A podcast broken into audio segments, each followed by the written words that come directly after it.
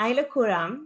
Uh, תקשיבו, כאילו, זה חלק שלישי, לנו זה עבר ממש מהר. Uh, אנחנו, היה לנו כיף, ובאמת uh, שאני אמרתי לכם שאנחנו מספרים לקהילה שלנו ואנחנו משתפים אותם שאנחנו מדברים עם חבר'ה בגיל שלכם, הם, הם באמת מתרגשים, כי חלק הם בגיל שלכם וחל, וחלקם יש ילדים בגיל שלכם, ואז זה ממש מדרבן אותם לשלוח את, ה, את הסרטון ל, לילדים שלהם, אז, אז בשבילנו זה ממש הזדמנות טובה, אז באמת אני תמיד פותחת ואומרת תודה שאתם כאן, תודה על הזמן שאתם מקדישים לנו, אני מבינה שזו תקופת מבחנים ובטח קשה, אבל uh, אתם בטח יודעים לנהל טוב את הזמן, ואם לא, אתם גם מוזמנים לשמוע סרטון שלנו על ניהול זמן שהכנו, זה בספרייה שלנו, אז אתם יכולים... אה, כן, לקחת... זה גם מדבר על תקופת מבחנים אפילו. כן, זה אומנם מדבר על תקופת בגרויות, שעשינו את זה לילד, לחניכים של יוניסטרים, אבל יש שם כמה תובנות מאוד טובות שלנו שאתם יכולים להשתמש בהן, אז אם בא לכם אז אתם מוזמנים לספריית יוטיוב שלנו.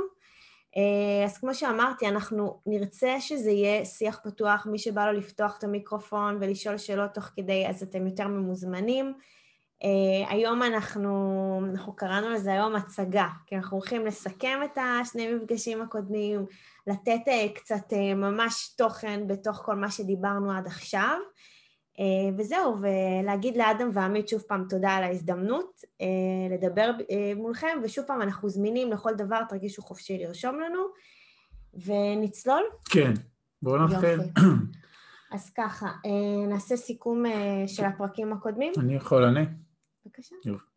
טוב, אז ממש בקצרה, כי הם היו שני, שני פרקים מבחינתנו מאוד עמוסים, המון חומר, אז בכלל, מי שזה מעניין אותו, כדאי לראות ולשמוע עוד, כי באמת דחסנו שם דברים שבאוניברסיטה רגילה בטח אפשר לעשות מזה סמסטר שלם, אבל בגדול הסיפור שלנו זוג נורמטיבי שיוצא בינואר 2014, ממש לפני שבע שנים, למסע להשבת הזמן האבוד, אם אני עושה את זה קצת ציורי, מתוך הבנה שהזמן שלנו כאנשים בוגרים בעולם המערבי, אה, של רוב האנשים, מנוהל על ידי אחרים, אה, ואנחנו רוצים לשנות את המשוואה.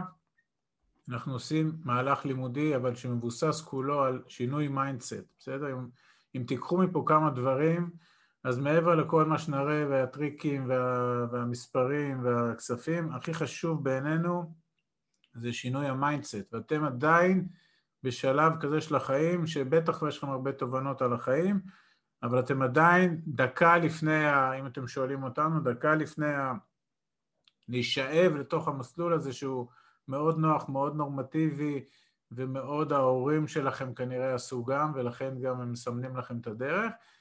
שינוי mindset אומר שאפשר לעשות את הדברים אחרת, ו- ועל זה מבוסס הכל, כי בסוף מיליון לפה, מיליון לשם, נשען על ה mindset, בסדר? אז אנחנו משנים את ה mindset, אנחנו לומדים איך עושים את זה, אנחנו מפתחים מודל הכנסות פסיביות, שוב כדי לחלץ את הזמן שלנו לעצמנו, כדי להיות אדונים לזמן שלנו, אנחנו מפתחים מה שאנחנו קוראים לו מודל הרפת, מודל של הכנסות פסיביות שפועל במקביל לחיים השוטפים, ברור לנו שצריך פה כמה שנים טובות להמשיך ולהיות העכברים במרוץ, ותוך כדי זה ליצור לצד החיים מודל של השקעות שמייצרות הכנסות פסיביות ומגדיל את ההון ומגדיל את ההון ומגדיל את ההון עד השלב שבו אנחנו יכולים לראות שאם ניקח תזרים מההון שהגדלנו זה יכול להחליף לנו את ההכנסות שהכנסנו עד עכשיו מיגיעת כפיים או מעבודה או לא משנה ממה ואז אנחנו נמצאים בשלב אחר בחיים. זה לא אומר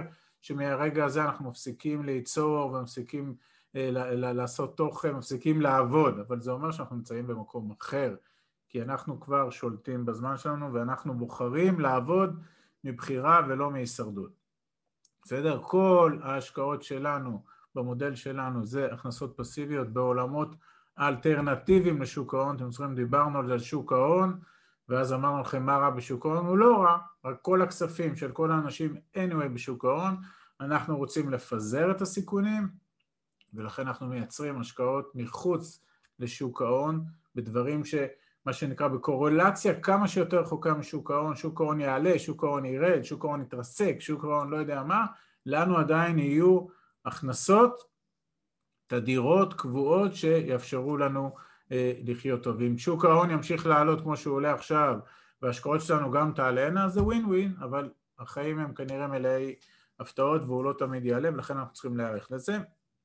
רוב ההשקעות שלנו הם בנדל"ן בחו"ל, הסברנו את הרציונל, ורוב ההשקעות מייצרות פיזור אה, של סיכונים עם שחקני אלפא, כמו שהסברנו, איך אנחנו בוחרים אותם, outsourcing, אלה הוותיקים, הטובים, האמינים, השקופים, היפים, הגבוהים, הרזים והבלונדינים, בסדר? אני עושה את זה, שהם עושים את מה שהם עושים הרבה שנים, ואנחנו משקיעים איתם, עם הכסף שלנו, ואנחנו, למעשה העבודה שלנו מסתיימת ברגע שהשקענו איתם, כי אנחנו, אמרתי לכם, זה קורה במקביל לחיים, כי אנחנו משחררים את הזמן שלנו. זה מה שדיברנו בארבע, בארבע שעות האחרונות.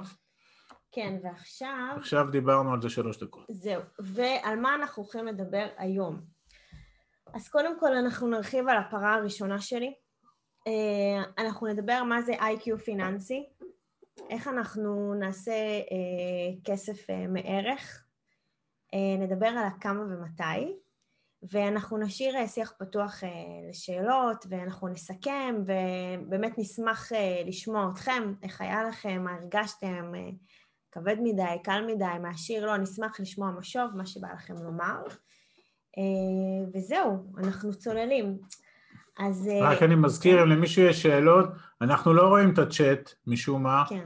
אז מי שיש לו שאלה, פתח מיקרופון, תזרקו את השאלה. אם זה קוטע אותנו, אז אנחנו רגע נמתין, אבל אם לא, אז נענה בישר. טוב, אז חברים, הפרה הראשונה שלי.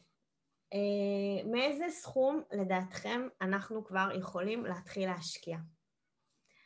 עכשיו, uh, אני גם שואלת את זה, אבל בגלל שאתם איתנו כבר אה, שני סשנים, אני בטוחה שהתשובה שלנו היא כבר לא תפתיע אתכם, כי נראה לי שהתחלנו את כל התהליך כבר, בדיוק פרסמנו את המאמר שלנו בדה מרקר בנושא. אז uh, במודל הרפת שלנו אנחנו מדברים על uh, פרוסות השקעה מינימליות של 50 אלף דולר או יורו, שזה אומר שהפרה הראשונה שלי תעלה בין uh, 50 עד 100 אלף דולר יורו, אוקיי? תלוי באיפה אתם משקיעים. ואם אנחנו נתרגם את זה לשקל, במילים אחרות, 200 אלף שקל, אפשר כבר להתחיל להקים את, הר... את הרפת של נכסים מניבים. עכשיו, כן, סליחה. למי יש 200 אלף שקל נזילים פה בקהל? לי יש. טל, אוקיי. מי עוד? חבר'ה, זה לא הרבה כסף, לא להתבייש, זה רק כסף, הלו, זה לא סקס, כסף. למי יש 200 אלף שקל? גם לי. מה? גם לי. יפה. יופי. טוב, ולמי אין 200 אלף? כנראה לרוב. אז מה זה אומר? שהם לא יכולים להתחיל? אפשר עם, עם החזר של 3,000 שקל, אפשר לקחת הלוואה על 200. מה, הוא קורא את השקפים שלך. מה אתה קורא את השקפים? אמרנו מושקעים בשעות של... אה, חמודים. בסדר. אז uh, כמו שאמרנו, פרה אחת היא לא זו שהולכת להביא אותנו לרווחה כלכלית, אבל כמו שאמרנו שפרה ראשונה היא למעשה המשמעותית ביותר, כי מכאן אנחנו הופכים אתכם ממתלבטים לעושים, אוקיי? אנחנו קופצים במקפצה, הפינגווינים, לא משנה איך תקראו לזה, אנחנו חייבים לעשות משהו אחד בשביל לקפוץ לדרך, ו... ורצינו לשאול, האם זה נראה לכם 200 אלף שקל, אוקיי? אם זה נראה לכם מעט או הרבה, איך, איך זה מרגיש לכם, הסכום הזה? בגיל שלכם, מה, אתם שומעים 200 אלף שקל, מה זה, מה זה עושה לכם? כן, אני רואה את זה כסכום גבוה מאוד. ביחס למה שיש לכם היום, ביחס, ביחס למה שהתרגלתם בחיים, ראיתם בצבא, קיבלתם אלף שקל משכורת, אה, עבדתם... הייתם ברמנים, עבדתם 5,000 שקל, איך זה נראה 200? גבוה? מרתיע. חבר'ה? טוב, אפשר... כן, זה סכום אה, שעובדים בשבילו, ו... אבל מה, איך הוא מרגיש? הוא לגיל. מה? איך הוא מרגיש לך? הרבה? קצת? סבבה? הרבה. הרבה? אוקיי. בוא, אני, אני אם אני אשים את עצמי בגילכם, שזה היה לפני כמה ימים, 200 אלף שקל, בעיניי זה היה כאילו מעבר להרי החושך, בסדר? זה לא... זה בכלל לא היה משהו שאני יכול לדמיין אותו, שאני יכול להשיג אותו, וזה עוד פעם חוזר למה שאני אומר קודם על ה mindset, כי הייתה לי חשיבה של אם אני משתכר שלושת אלפים שקל כעבודת סטודנט בתחנת דלק, אז מפה אני עושה את המכפלות, אז, אז כמה זה בשנה וכמה שנים ייקח לי להגיע ל-200, בסדר? זאת הייתה החשיבה. חשיבה גרועה מאוד, מאוד, בסדר? אז אם אתם נמצאים ב-level הזה, wake up, בסדר? זה עדיין סכום גדול, אבל wake up כי הוא, אתם אמורים להסתכל עליו אחרת. והאם אתם חושבים שאנחנו יכולים לעשות בארץ נדל"ן ב-200 אלף שקל? הון עצמי. כן, אפשר. בטח שאפשר. כן. אוקיי, יופי, בסדר. אה, אז ככה, יש כאלה שאין להם אה, 200 אלף שקל, בסדר, ראשונים, אבל הם ממש רוצים לצאת לדרך. אה, והבעיה שהם רואים את הסכום הזה, כמו שקודם מישהו אמר, שזה זה מלחיץ. אתם רואים כאילו, מה, מאיפה אני אביא 200 אלף שקל עכשיו לצאת לדרך? ואז השאלה שאנחנו שואלים, האם בכלל מי שאין לו 200 אלף שקל נזילים, האם הוא צריך לחכות עד שהוא יצבור את הסכום הזה בשביל ליצור את הרפת והפרות שלו, או שהוא יכול כבר לצאת לדרך? אתם יכולים לענות, אבל בגלל שאתם כבר איתנו, אז עשינו את הדבר המהמם הזה. התשובה שלנו אומרת שלא, אוקיי?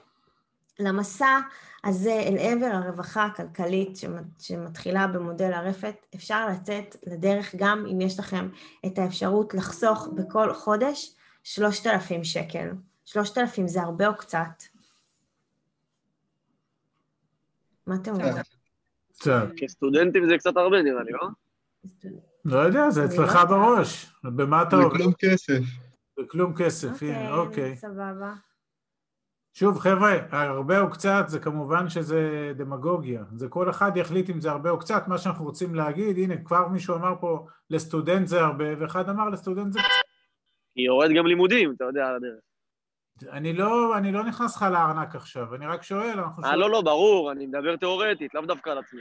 סבבה, אז יורד לימודים, יש מקום, אז, אז כנראה שאתה צריך לעבוד יותר צריך כדי להתאמץ יותר. להתאמץ יותר, אבל בסדר, שלושת אלפים יותר קל מ-200 אלף, נכון? זה כבר אה, הנמיך את ה... אני מסכים איתכם לחלוטין, כן. אוקיי. יופי. עכשיו אנחנו שואלים, בסדר, אז איך אנחנו עושים את זה? מישהו אמר, אני צריך גם לשלם על לימודים כל חודש, ומישהו אמר, אני לא, דווקא זה נראה לי אחלה, עזבי 3,000, אני גם יכול לייצר 5,000 שקל כל חודש, וואלה, אני זורמת איתך. ואז אנחנו אומרים, איך, איך עושים את זה? עכשיו העיקרון הוא מאוד פשוט, כי אצלי ואצל עמית, נכון, עמית אמר לכם בהתחלה, שבאתי בתחנת דלק ושמעתי על 200 אלף שקל, אז באמת רציתי ליפול. אבל, אבל ברגע שהתחלנו לשנות טרמינולוגיה, אוקיי, והתחלנו לשנות את הצורת חשיבה שלנו, הבנו שזה לא הרבה כסף, כי זה הכל בראש. וככל שאתה רוצה לעשות בשביל ולהגיע למטרה כמה שיותר מהר, ויש לך יעדים ויש לך מצפן שמוביל אותך, אז אין משהו שעומד לך בדרך, ואז אנחנו מתחילים להבין שעל מנת שאנחנו נצא לדרך, אנחנו צריכים את השלושת אלפים שקל. עכשיו אני מדברת בראש שלכם, ואז איך זה עובד למעשה. לקחנו את השקף הזה, עשינו לכם כזה דבר, אוקיי? ואז אמרנו, מה קורה אם היום אתם לוקחים 3,000 שקל? אם אנחנו חוסכים היום 3,000 שקל, בסדר? למשך שבע שנים, ממש אנחנו מוצאים 3,000 שקל כל חודש מהבנק, למשך שבע שנים, ושמים אותו לא יודעת איפה, אפשר לשים אותו באיזשהו אפיק כלשהו בבנק, אבל אה, בואו לא נצפה לעשות ממנו שום דבר. אנחנו מגיעים ל-252 אלף שקל אחרי שבע שנים, אוקיי? עכשיו, אם אנחנו הולכים לבנק, בסדר? ואנחנו לוקחים הלוואה של 200 אלף שקל, בסדר? וההחזר החודשי שלה הוא 2,700 אלף שקל, אנחנו משלמים אליה 3% ריבית בשבע שנים, יש לנו פה איזושהי דלתא של 300 שקל שלמעשה אני שומרת אותו בצד, זה כמו איזה סייפטי, אם יש לי איזה עליית ריבית או משהו כזה, מה קורה? עכשיו ככה, אחרי שבע שנים אם חסכתי את הכסף, אז יש לי 252 אלף שקל, נכון? חסכתי אותו בבנק, בסדר? או באיזשהו אפיק, סטנדרטי, כי אני לא, לא רוצה לעשות משהו שהוא, איך אומרים? תר, סולידי. תרחיש שמרני. אנחנו רוצים לשמור מאוד על הכסף. כן. אז אנחנו לא נסכן אותו, לא נש... לסכן. נחסוך בבנק, בבנק הריביות הן 0.01, בסדר? כן. אתם יודעים מה? 0.03, אתם. יודעים מה? הבנו. 0.2 בשנה, בלחץ, בלחץ הכי גדול. עכשיו, לקחנו את ה-200 אלף שקל הלוואה מהבנק, שילמנו עליה 2,700 שקל בחודש, שזה מורכב מ-2,100 שקל לתשלום קרן, אוקיי? שכולם יודעים מה זה קרן, ו-600 שקל ש- שזו הריבית. זה שאנחנו שואלים כמה עולה לי כסף. לשאול כמה עולה לי כסף זו שאלה מאוד חשובה, והרבה אנשים שוכחים לשאול אותה. הם לא יודעים כמה עולה להם הכסף. חלק אומרים מה זה שפיצר, מה זה ריבית פריים, הם חושבים שהם מבינים, אבל הם לא מבינים, ואז הם לא יודעים לעשות את החישוב הפשוט של כמה עולה לי הכסף, ואסור לנו בשום שלב שאנחנו יוצאים לדרך של הפרות והרפת להתעלם. ואז יוצא דבר, ואז כאילו בהלוואה הזאת אנחנו משלמים גם את הקרן וגם את הריבית, בסדר? בהלוואה. ואז יוצא כזה דבר, מה קרה לנו עם ההלוואה וההשקעה אחרי שבע שנים? אז ככה, 98, 98 אלף שקל, בסדר? מהתזרים שההלוואה הזו למעשה מייצרת לנו. לא, כי לקחנו את הכסף והשקענו אותו. אה, כן, כן, כמובן. השקענו אותו במודל, הנה, הנה הפרה הראשונה. הפרה הראשונה שלנו, ועשינו 7 אחוז אה, על הכסף בשבע שנים, זה אומר 14 אלף שקל בשנה, עשינו את זה כפול 7, 98 אלף שקלים. אחרי שבע שנים אנחנו מוכרים את הנכס, בסדר? עושים את האקזיט המדובר. יש לנו עליית ערך, הלכנו על תרחיש של 20 אחוז עליית, אה, עליית ערך של הנכס בתשואה של ה-7 אחוז. שזה מאוד שמרני, זה 3 אחוז בשנה, בסדר? זה מאוד שמרני. זה בערך, זה 40 זה כמו ה-3 אחוז שדיברנו בדוגמה הקודמת, בשיעור הקודם. ויש לנו 200 אלף שקל של הקרן, כי אתם זוכרים, אנחנו מחזירים את הקרן כל חודש לבנק, נכון? לקחנו, לקחנו את הכסף, אבל אנחנו משלמים אותה, לא עשינו פה גרייס, לא דחינו אותה לסוף. אנחנו מורידים 42 אלף שקל כי זו, זה המחיר של ההלוואה שלנו, ויש לנו גם את העודף של ה-300 שקל, שזה ההבדל בין ה- לחסוך כל חודש 3,000 שקל לבין ה-2,700 שקל שאני משלמת להלוואה. ואז מה קורה לנו פה? מה נשאר לנו בסוף? יש לנו 98 אלף שקל שעשינו בשבע שנים, אוקיי? רווח של 7% על ההשקעה, תזרים מהעסקה שנכנס לנו כל שנה. יש לנו 40 אלף שקל שהגיע בסוף, יש לנו 200 אלף של הקרן ששילמנו, אנחנו מורידים את ה-42, 300 שקל שנשאר, שחסכנו, אוקיי, ששמרנו אותו בסייפטי בצד אם תהיה לנו איזושהי עליית ריבית, השאיר לנו 25 אלף שקלים, ואם אנחנו נחבר את כל המספרים, יצא לנו 321 אלף שקל לאחר כל התשלומים וה... ואת הריבית והרווחים. אל מול 252 שהיינו מול... חוסכים. אז, כן. אוקיי, אז אני, אני כמה דברים פה ברשותם. קודם כל, גם לחסוך 3,000 בחודש ולא, לעשות, ולא לבזבז אותם, אז אתם מבינים שאחרי שבע שנים יהיה רבע מיליון שקל, וזה סבבה, אבל אנחנו לא מספיק לנו סבבה, אנחנו צריכים טוב מאוד עד מצוין. ואז הראינו לכם אפשרות להפוך, לא לחסוך את הכסף, אלא להשקיע אותו מ-day one. אני לא מחכה שבע שנים עד שיתמלאו בדלי 200 אלף שקל, אני ביום הראשון כבר לוקח את ה-200 אלף שקל. עושה איתו השקעה מניבה סולידית עם כל עולמות ההגנות שדיברנו עליהן בפרקים הקודמים, מייצר נגיד 7% נטו, מייצר עליית ערך, כמובן שיכולים להתווכח איתי ולהגיד לי זה יעלה יותר, יעלה פחות. אגב, יש פה גם מהלכים יותר אגרסיביים שאפשר לעשות עם הכסף, אם לעשות פה עוד מינופים, בכוונה לא עשינו אותם, אבל מה שאנחנו רוצים להראות שאם עוברים מאפיק מגננתי, דפנסיבי של חיסכון, לאפיק מתקפי של השקעה, אז אחרי שבע שנים במקום 252 אלף שקל אנחנו נשארים 321 אלף שקל, זה לא מעט כסף שעשינו יותר. ו, וכמובן יצאנו לדרך ועשינו את ההשקעה הראשונה, כי אחרת היינו צריכים לחכות שבע שנים עד שהיה לנו הסכום להשקיע את הזה. אתם מבינים שאם אתם עושים את זה היום וחצי שנה או שנה כבר מקבלים ביטחון בתוך העולמות האלה, אז מהשנה השנייה כבר יותר קל לעשות עוד השקעה ועוד השקעה ועוד השקעה, ואז אחרי שבע שנים כבר יכולה להיות לכם רפת.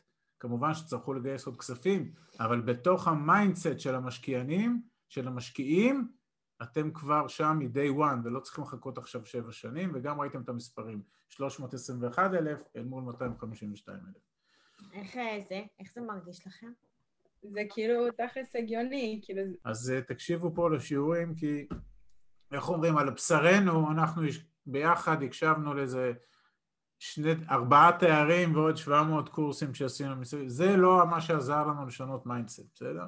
אז אני לא אומר תפסיקו ללמוד, אבל בואו אה, אה, בוא תקשיבו בסדר, לא אני אתן לכם קצת זמן להקל ולהתעורר, ולקראת הסוף אתם בטח תהיו קצת יותר ערניים. עכשיו אנחנו אה, נעבור לנושא שנקרא איי-קיו פיננסי. בסדר? אנחנו פשוט לא סובלים את המושג חינוך פיננסי, כי זה לא בא לנו טוב, אה, לא יודעת, המש- המילה חינוך ופיננסי מרגישה לנו טוב, כי, חינוך, כי פיננסים לדעתי זה משהו שאמור להיות, לדבר עליו כל הזמן, מ-day one, זה לא קשור לבית ספר ולא קשור לשום דבר. והכותרת שאנחנו מתייחסים אליה פה אומרת שאולי אני פשוט אזיז ככה, שאנחנו צריכים לגרום לכסף פשוט לעבוד בשבילנו, במקום שאנחנו נעבוד בשבילו. והדוגמה שהראינו לכם קודם על הפרה הראשונה, לא סתם הראינו אותה, כי הרבה פעמים, אני, גם אני שהייתי בגיל שלכם, חשבתי שאני אני, אני אחסוך כסף, או כל חודש אנחנו נשים כסף בצד ומשהו יקרה, יקרה עם זה, אבל הבנו ששום דבר לא יכול לקרות מזה, וגם הראינו לכם איך זה נראה, המספרים, כאשר אתם נותנים לכסף שלכם לנמנם, להירדם ופשוט די למות בעובר ושב, למול אם אנחנו קצת יותר uh, יזמים ובודקים אפשרויות ורואים מה אנחנו כן יכולים uh, לעשות. עכשיו, איי-קיו פיננסי זה באמת uh, גט כזה גדול, זה, זה מין טאבו כזה, לא מדברים על זה, אבל אנחנו לא מבינים איך זה יכול להיות, כי דווקא הכלים של השכלה פיננסית זה must, אוקיי? זה must בשביל להצליח בחיים. זה שעמית אומר לכם, תעזבו את המבחנים עכשיו, זה לא רלוונטי, אנחנו כאילו מדברים קצת מגבוה, כי מה לעשות, היינו שם ועברנו את זה, אנחנו יודעים שזו תקופה מעצבנת להיות במבחנים, אבל החינוך הפיננסי, ההארדקור, הוא נמצא פשוט במקום אחר, וכולנו פספסנו אותו בדרך, כי מישהו החליט שאנחנו לא צריך ללמד אותנו את זה.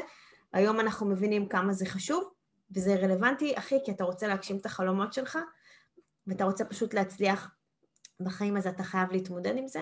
הבעיה היא שעל מה שאני ואת מדברים לא נותנים תעודה. ועל אה. מה שהם לומדים נותנים תעודה. הבעיה שעם תעודה לא עושים כסף. אבל, אבל עמית, כן. זוהי הסיבה שאנחנו פה ולא בתרגול כרגע. אה, אה. אוקיי, אז בסדר. זהו, אנחנו לא מכירים את הלו"ז, אבל סבבה. אה, אני יכול להגיד לך, כלכלה עכשיו מפ- מפספסים תרגול, אבל אה, אני העדפתי להיות כאן. אוקיי. ומה שאתם אומרים זה חד משמעי. כאילו, גם קראתי את הכתבה שלכם, אני עוקב אחריכם, אתם יודעים על הכל, אז הכתבה שהייתה בדה-מרקר, אה, שאתם מדברים כאילו עם הילדים על הכל, גם ברמת ההלוואות וגם ברמת ההוצאות, וזה כאילו מדהים. כל ההשכלה הפיננסית שרכשתי זה מספרים, אם זה אבא עשיר אבא אני, ואז חשוב והתעשר, ויש לי פה בערך את כולם. אה, כן, מעולה, נכון. איזה כיף לשמוע. אתה הולך להשכלה אלטרנטיבית, כי הגורמים שהיו צריכים ללמד לך את זה, ההורים והבית ספר לא עשו את זה. ועל זה אנחנו מדברים, גם לנו לא עשו את זה, לא שאנחנו איפשהו אה, מורמים מעם.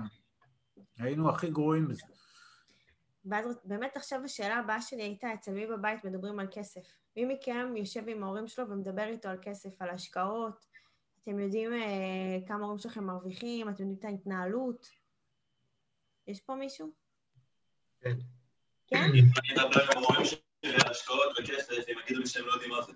מי- אה, אוקיי, בסדר, נכון. בסדר, זה גם טוב, לא. זה גם טוב. לא להרגיש לא נעים, זה רוב. האוכלוסייה ככה, זה בסדר, זה... תשמעו, אני יכולה להגיד לכם, הסיפור האישי שלנו, כשאנחנו יצאנו לדרך, תחשבו שאנחנו יום בהיר אחד נופלים על ההורים שלנו, כל אחד בנפרד, ומספר לו שאנחנו עוזבים את העבודות שלנו, אנחנו עובדים במשרה עם קביעות, כל החלום של ההורים שהילדים שלהם יהיו במשרות עם קביעות, עם פנסיה תקציבית, ואנחנו יושבים ומספרים להם לא רק שאנחנו מתפטרים מעבודות, אנחנו גם מוכרים את הנכסים שלנו בארץ הקודש. באמת, היינו צריכים לשים להם כוס מים, להרגיע אותם, שינשמו עמוק וכולי. וחלק, אני נגיד יושבת עם אבא שלי ואני עושה לו תוכנית עסקית ואני מסבירה לו ממש על מצגת מה אני רוצה.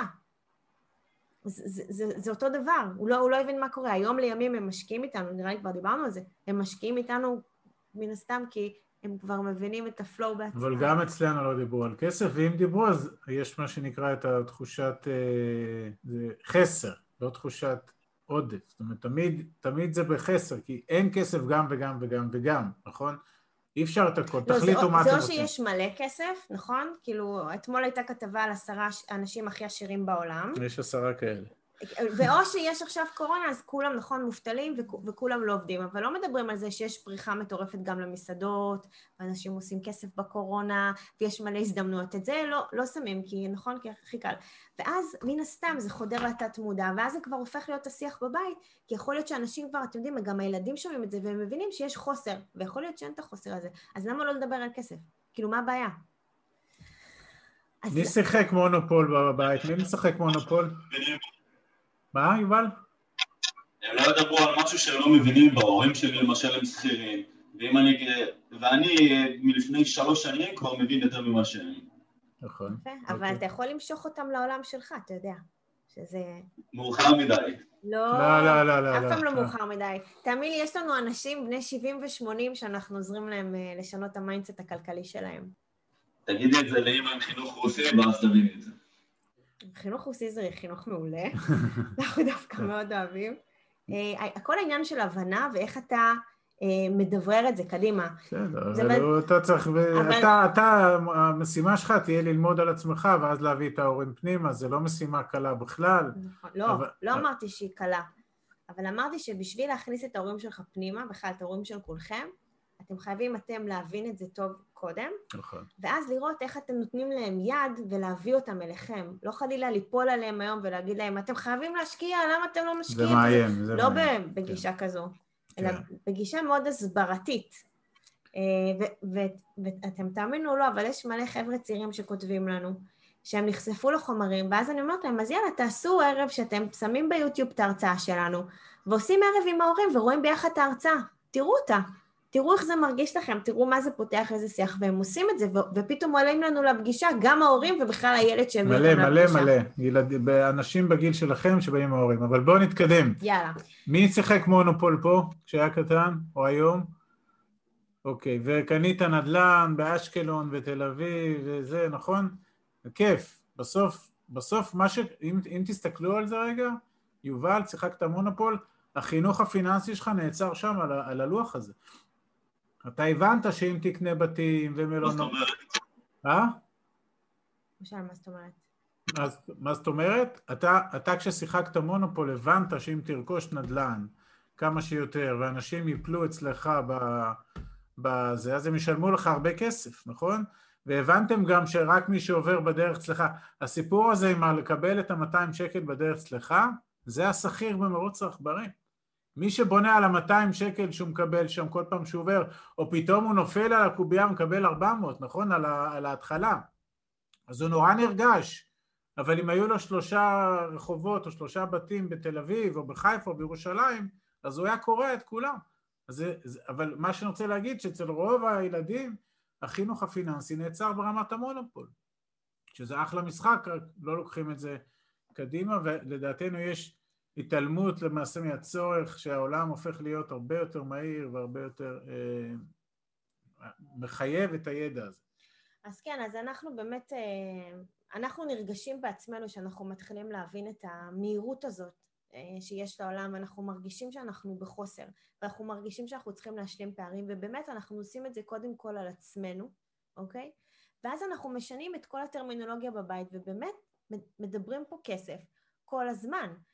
מסבירים מה לעשות, הבנות כבר נכנסו להשקעות, אה, מסבירים להם כל הזמן איך למשל הן הופכות את הסגר הזה למנוע צמיחה כלכלי. כאילו, אתם כבר בבית, יש פה ילדים שצריכים בייביסיטר, קדימה, אחד ועוד אחד, זה עובד. וכבר הם מתחילים לחשוב כל הזמן איך אני גורמת לכסף לעבוד בשבילנו, אוקיי? הכסף עובד בשבילי ולא אני עובדת בשביל הכסף, ואז אנחנו מתחילים טיפה טיפה לנתק את המנגנון הזה של השכיר שכל הזמן חושב על הנטו. תכף נדבר על זה עוד קצת.